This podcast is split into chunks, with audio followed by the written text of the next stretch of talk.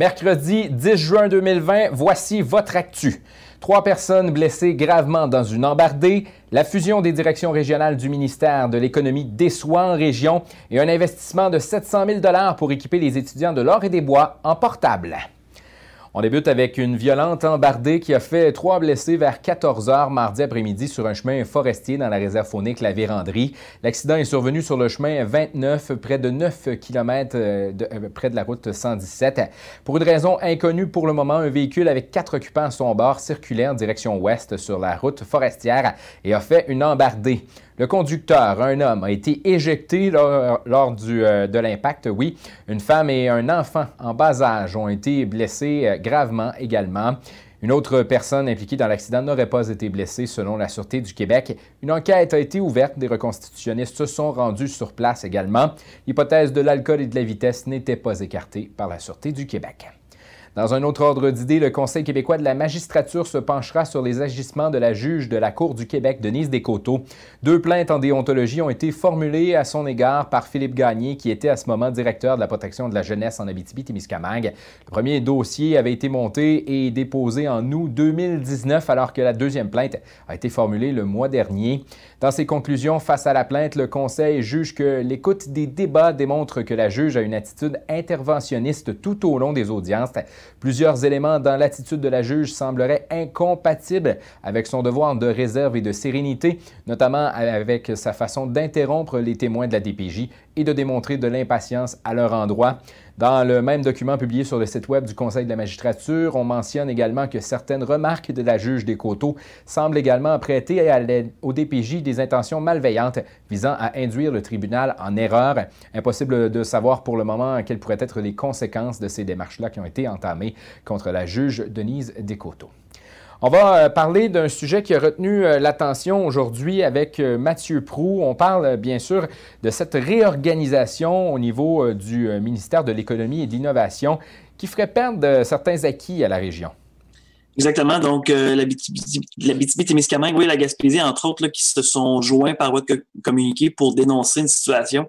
En fait, c'est la loi 27, le projet de loi 27 qui implique la fusion de la direction régionale du ministère de l'Économie avec la région de l'Outaouais. En fait, c'est toute la région des Laurentides, la BTB, l'Outaouais qui seraient unis ensemble euh, et euh, centralisés en Outaouais, euh, tandis que la Gaspésie, eux, verront leur, leur direction associée avec celle de Rimouski.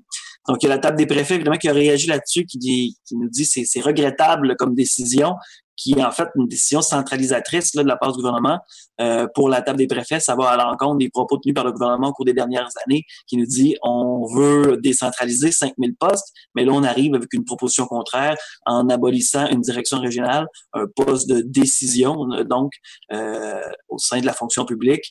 Donc on veut pas perdre finalement de, de, de, de, gens, de décideurs ici dans la région. Puis d'ailleurs là-dessus on peut entendre une première euh, réaction de Martin les fonctionnaires de, cette nouvelle entité-là de développement économique qui est créée par le gouvernement, qui est une bonne chose, ne sera pas dans nos régions. On va décider encore pour nous dans des centres administratifs au sud du Québec. Ça veut dire, euh, on va être soit à Gatineau, soit à Montréal, en Montérégie, on va nous envoyer ailleurs. Quand les fonctionnaires ne sont pas dans le milieu, ne sont pas implantés directement, les directions régionales ne sont pas ici en contact avec les gens d'affaires, avec les réalités territoriales, parce que le Québec est grand. On n'a pas les mêmes économies d'une région nécessairement à l'autre. Bien sûr, Québec et l'Abitibi n'ont pas la même économie. Et Gatineau et l'Abitibi n'ont pas la même économie. Évidemment, Mathieu, bon, on ne croit pas que le ministère de l'Économie et de l'Innovation, en se privant d'une direction régionale, sera en mesure de garder euh, la lecture précise des besoins concrets. Euh, et on, peut entendre à, nouveau à ce sujet Martin Ferron. C'est encore une façon de démanteler encore dans nos régions qui sont dites les régions plus éloignées du Québec, le, pouvoir décisionnel, vraiment important, surtout en matière de développement économique. On l'a vu par le passé, ils nous ont enlevé la culture, ils ont centralisé ça à Gatineau. Ils ont gardé les ministères ici en région, mais c'est des coquilles vides qui n'ont pas de pouvoir budgétaire, n'ont pas de pouvoir décisionnel, sont obligés de se référer à Québec pour décider. On nous démantèle brique par brique. Et Mathieu, quelle a été la réaction de la Chambre de commerce de Rouen-Noranda? Ben, on s'est rallié finalement la position de la table des préfets. En effet, on trouve euh, inacceptable, euh, d'autant plus que ça va à l'inverse des promesses de rapatrier les postes de la fonction publique dans la région. On a aussi, euh, aussi eu des réactions de la députée Émilie Dessart-Terrien qui nous dit ben, pour, elle aussi, que c'est une décision contraire euh, dans une citation notamment, elle dit depuis 2015, euh, la, ma région, euh, c'est elle qui parle, a dit, a perdu tous ses décideurs locaux en matière de culture, d'immigration, d'éducation, conditions féminines, sans parler des autres organismes qui sont passés sous le coup près du gouvernement.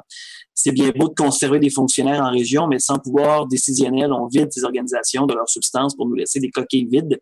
Les directions régionales sont là pour agiter des drapeaux rouges quand les programmes sont mésadaptés à notre réalité régionale. Alors, euh, qui prendra la parole pour nous maintenant? Euh, se questionne Madame Lessard-Terrien.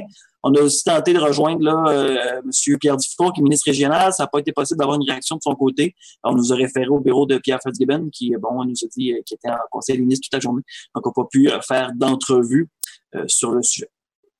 Une décision qui n'a pas fini de faire réagir, j'ai l'impression. D'ailleurs, Émilie Dessartérien, dans une euh, deuxième portion de, citation, qui euh, demandait au gouvernement de tout simplement revenir sur euh, cette décision-là. Merci beaucoup, Mathieu. Plaisir. On passe maintenant à une autre euh, nouvelle alors que la commission scolaire de l'Or et des Bois annonce un investissement important dans l'achat de matériel informatique en vue de la prochaine rentrée scolaire. Près de 700 000 seront utilisés pour acquérir 2200 ordinateurs portables qui seront remis aux élèves du secondaire ainsi qu'aux enseignants du primaire, euh, du primaire secondaire et de la formation générale des adultes. Dans le contexte de la prochaine année scolaire euh, qui est toujours incertain, la pandémie a tout de même amené la CSOB à réinventer ses façons de faire et mettre au premier plan euh, le, numérique dans ses pratiques pédagogiques. Les investissements sont possibles grâce aux mesures du ministère de l'Éducation de l'enseignement supérieur. Dans un premier temps, bon, il y a 1900 euh, portables info-nuagiques qui, qui seront destinés aux élèves du secondaire et dans un deuxième temps, ce sont 300 portables qui seront destinés aux enseignants. Les euh, investissements doivent être également réalisés pour améliorer la performance du réseau sans fil dans les établissements scolaires de la CSOB. On va parler de manifestations maintenant. Il y a l'Alliance du personnel professionnel et technique de la santé et des services sociaux qui se fera entendre demain à Amos. Une, manifestation sous le thème des conditions décentes, c'est vital pour sortir de la crise, doit se tenir devant le centre d'hébergement Aricana jeudi à midi. La mobilisation se veut une façon de faire reconnaître le travail essentiel des professionnels et techniciens dans le contexte de la COVID-19 et tout au long de l'année. Les organisateurs rappellent que l'action se tiendra en respectant les recommandations de la santé publique il y aura d'autres manifestations également. Il y aura deux autres manifestations, cette fois-ci contre le projet de loi 61. Les manifestants se rassembleront près à la presqu'île du lac Ossisco de Rouen-Noranda et à la Sarre au parc des Saltimbanques. Ça se passe à 17 h. Alors voilà, c'est ce qui conclut votre bulletin d'actu pour ce mercredi 10 juin 2020. Retrouvez vos nouvelles et encore plus au médiaté.ca. Suivez-nous également sur Facebook et Instagram. Toute l'équipe de l'actu vous souhaite une excellente soirée où l'on annonce des averses, risque d'un orage ce soir. On prévoit entre 5 à 10 mm de pluie pour ce soir, minimum 17 et pour demain, ce sera des averses. Température à la baisse pour atteindre 14 en après-midi. Là-dessus, je vous souhaite une excellente soirée.